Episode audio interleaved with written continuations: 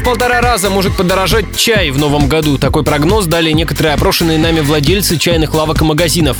Напиток привозят в основном из Китая, поэтому если курс доллара начнет снова расти, то импорт подорожает, объяснил радио Ростова владелец магазина «1008 имен чая» Алексей Соловьев.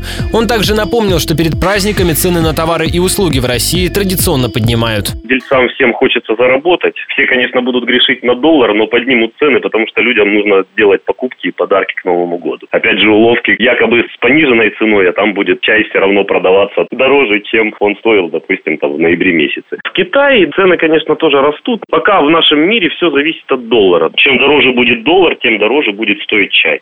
Другого мнения придерживается директор ростовского магазина «Чайный мир» Станислав Свириденко. Он считает, что предприниматели вполне могут удерживать старые цены и в начале 2017-го. Легальные закупщики очень, скажем так, длинный путь идет от э, закупки в Китае до, собственно, продаж в России, поэтому планируется все достаточно заблаговременно, и все, что будет продаваться в начале года, оно как бы уже закуплено и уже едет. Первый квартал 2017 года совершенно точно, по крайней мере у нас, цены будут сохраняться.